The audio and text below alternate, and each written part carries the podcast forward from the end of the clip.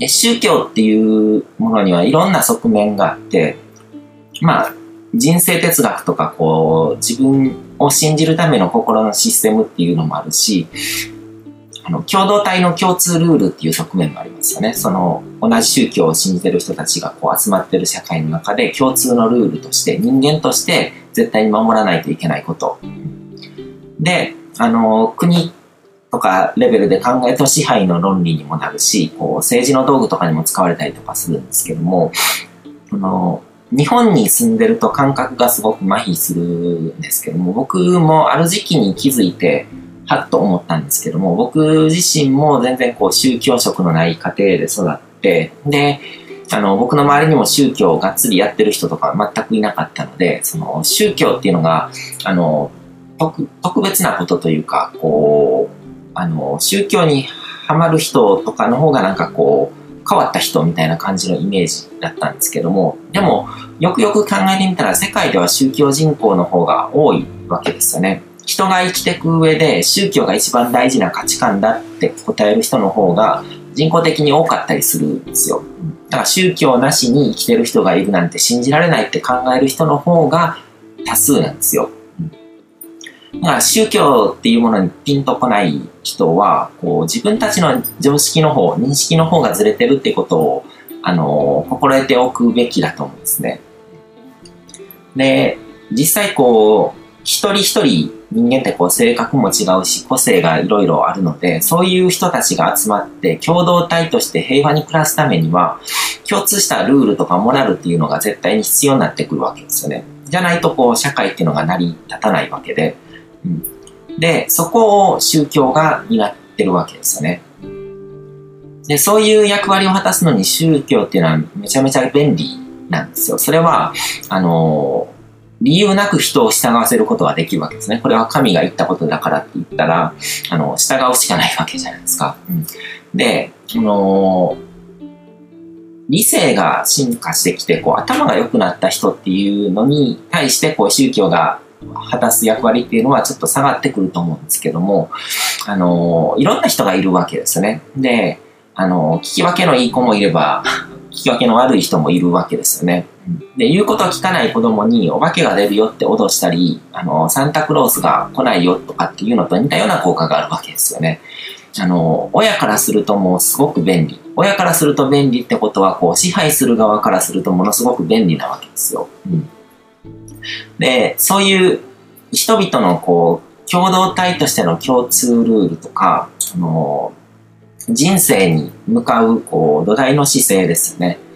で、そういう側面で宗教を考えると、こう、いろいろ見えてくるものがあるわけですよね。うん、で、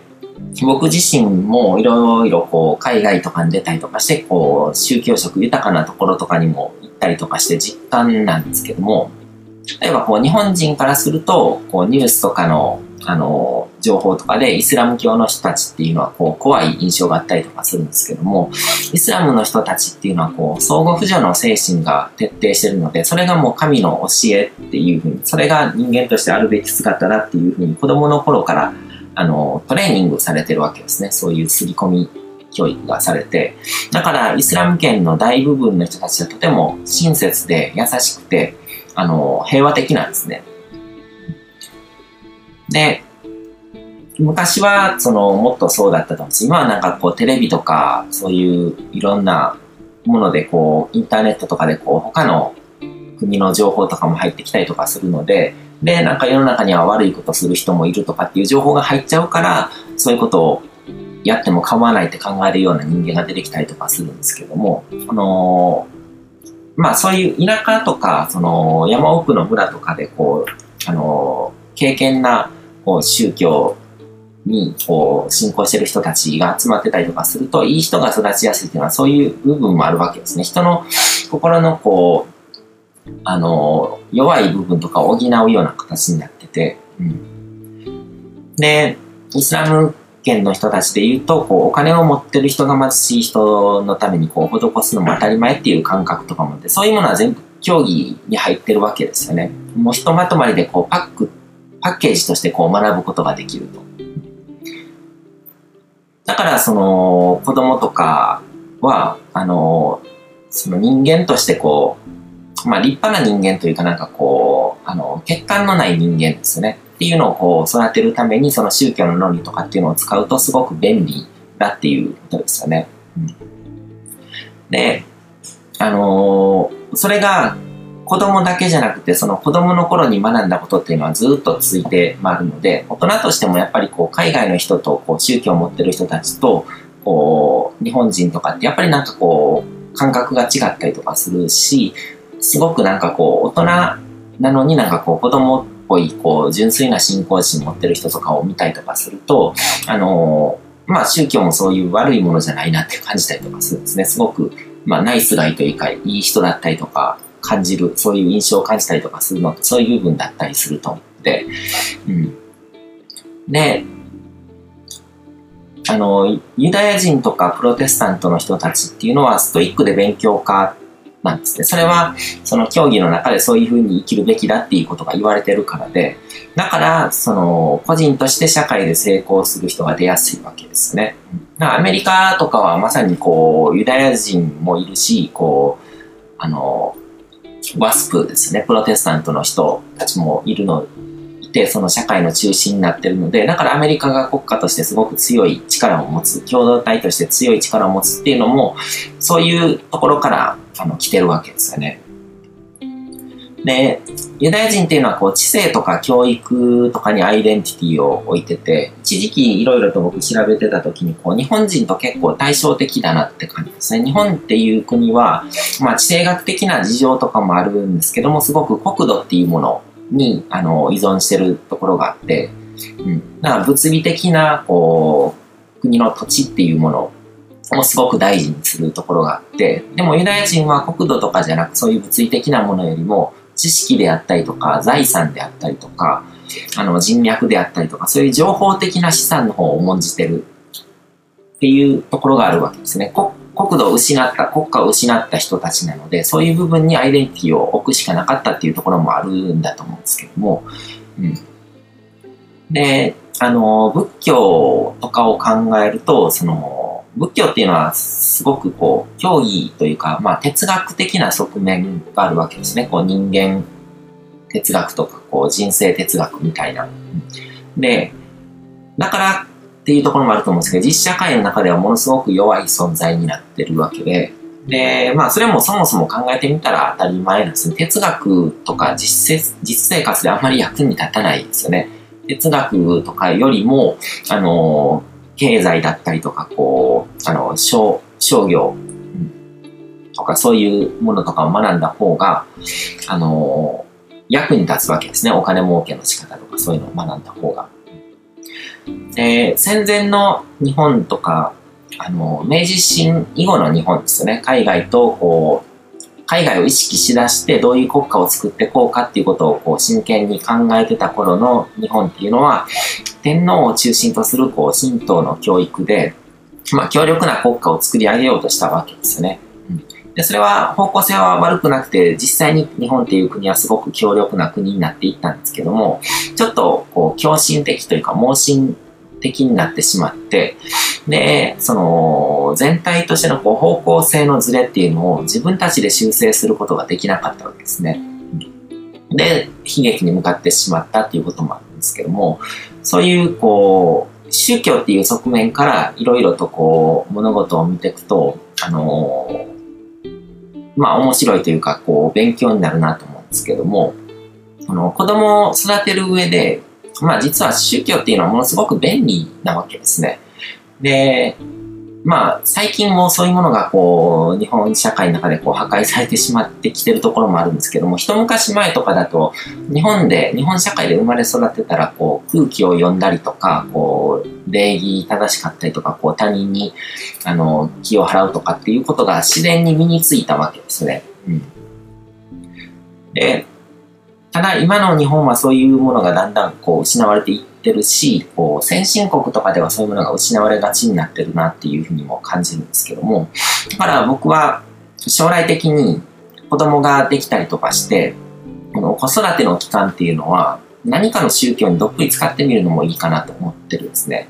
うん。で、やっぱ子供に対して、こう、人間として生きる上で大事な価値観を一通り学ばされるのに、その宗教っていうものはものすごく便利だし、こう、役に立つと思うからなんですけども、それは別にこう、カルトな宗教とかじゃなくて、実際に世界宗教になってるようなものですね。うん、だから、まあ、具体的にちょっと考えたりとかしたのが、イスラム教国ですね。イスラム教を信仰してるような、まあ、イスラム教っていうのはこれから世の中でこう、一番マジョリティですね。人口が大き大きくなっていくような、あの、宗教なので、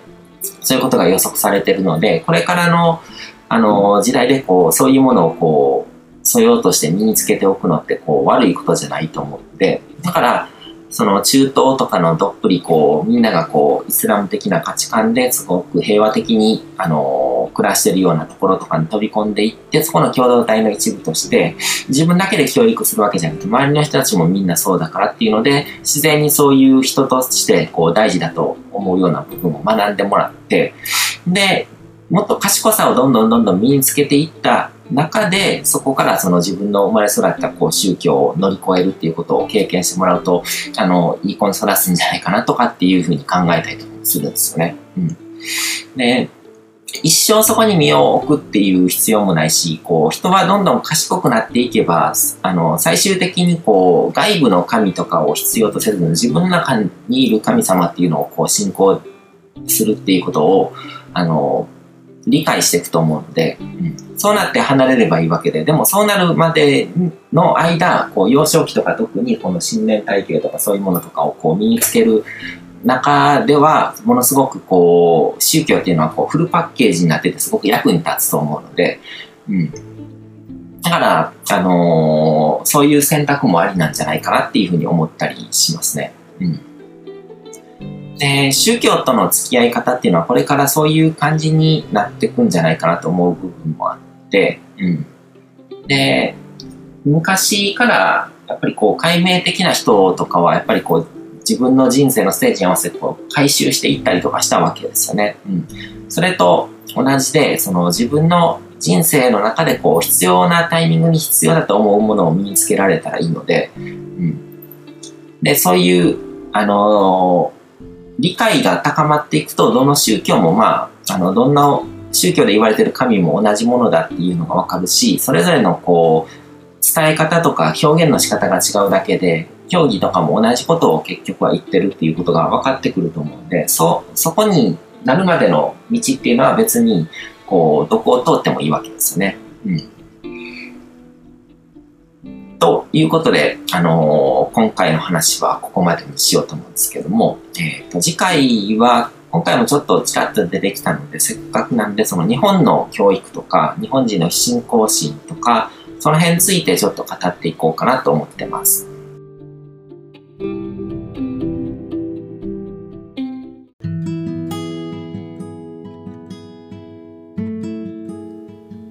今回も最後まで聞いていただいてどうもありがとうございます。チャンネルの説明ページの方に僕が提供している悟り式コーチングの最初の2ヶ月分を無料で受講できる案内があります。ゴール設定とアファメーションについて詳しく解説してるんですけども、